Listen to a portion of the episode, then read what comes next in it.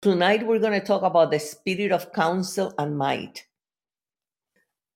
What does it mean, the spirit of counsel?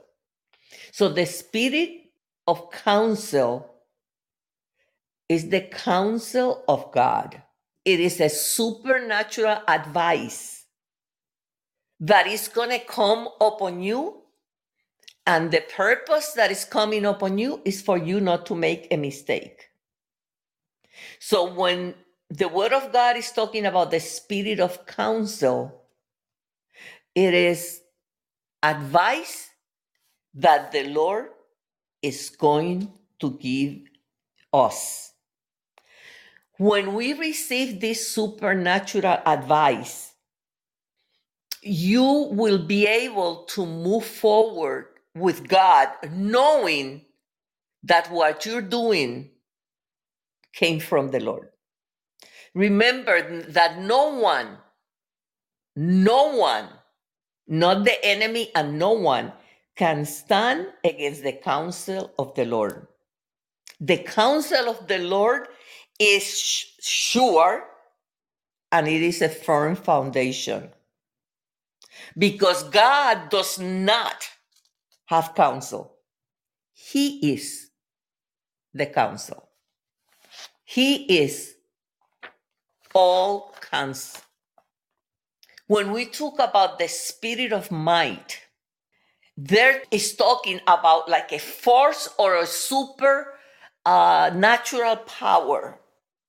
And when we talk about that power, it's a, like a supernatural strength to allow us to do what the Lord is telling us to do.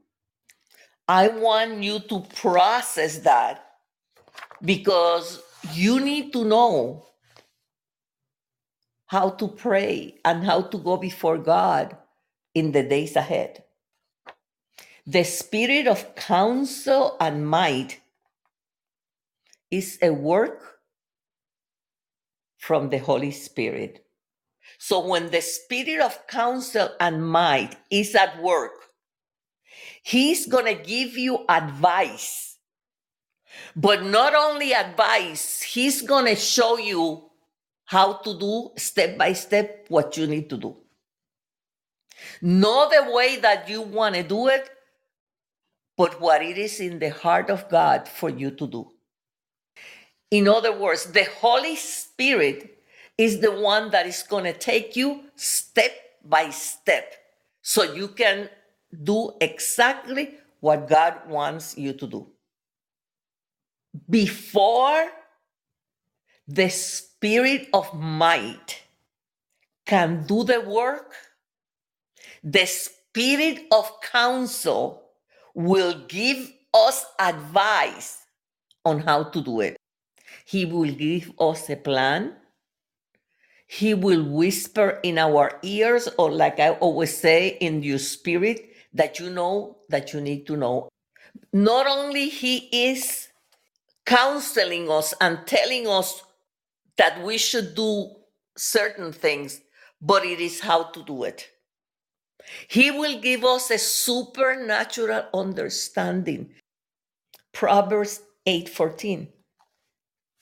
Counsel is mine and sound wisdom. I am understanding and I have strength. Jeremiah 32 18, 19.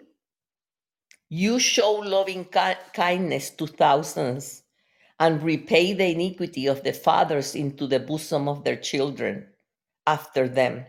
The great and the mighty God, whose name is the Lord of hosts, you are great in counsel and mighty in work, for your eyes are open to all the ways of the sons of men, to give everyone according to his ways and according to the fruit of his doing. Those two scriptures, Proverbs 8:14 and Jeremiah 32, 18, 19, both scriptures describe the working of the spirit of counsel and might. Remember, before a mighty work of God can be manifested, counsel must come first, and then counsel and might working together.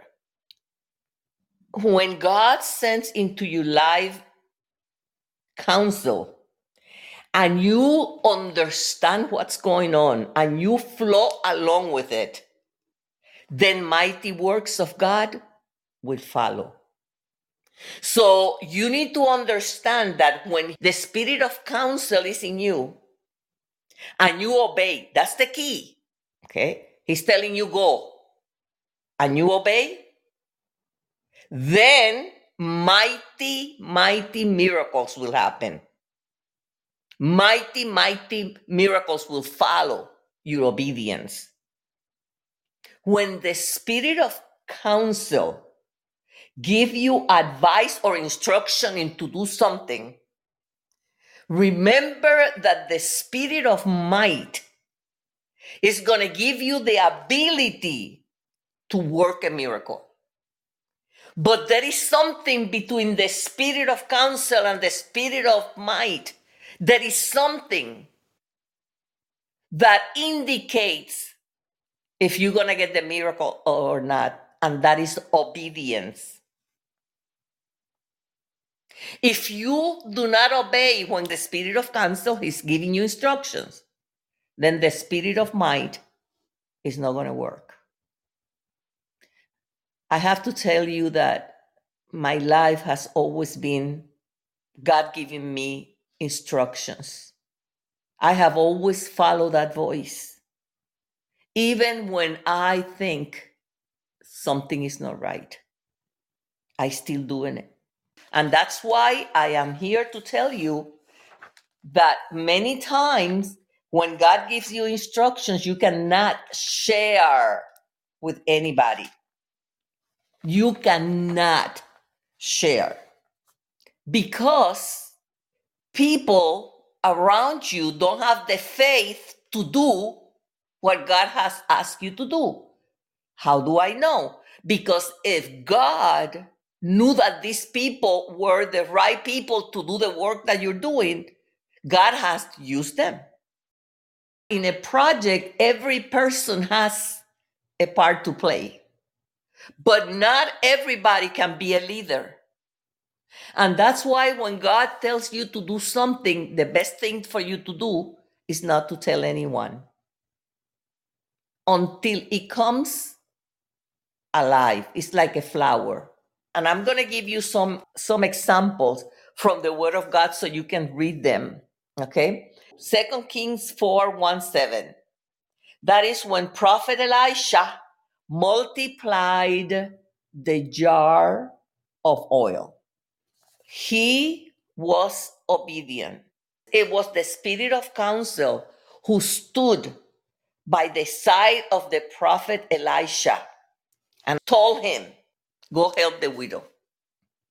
And then the spirit of counsel was the one that told him, Tell her to go and get or borrow many jars. And then the spirit of counsel is the one that told Elisha to fill all the empty jars with the little oil she had. So she, the widow, obeyed. And the widow acted in faith. And then the spirit of might was the one that worked the miracle.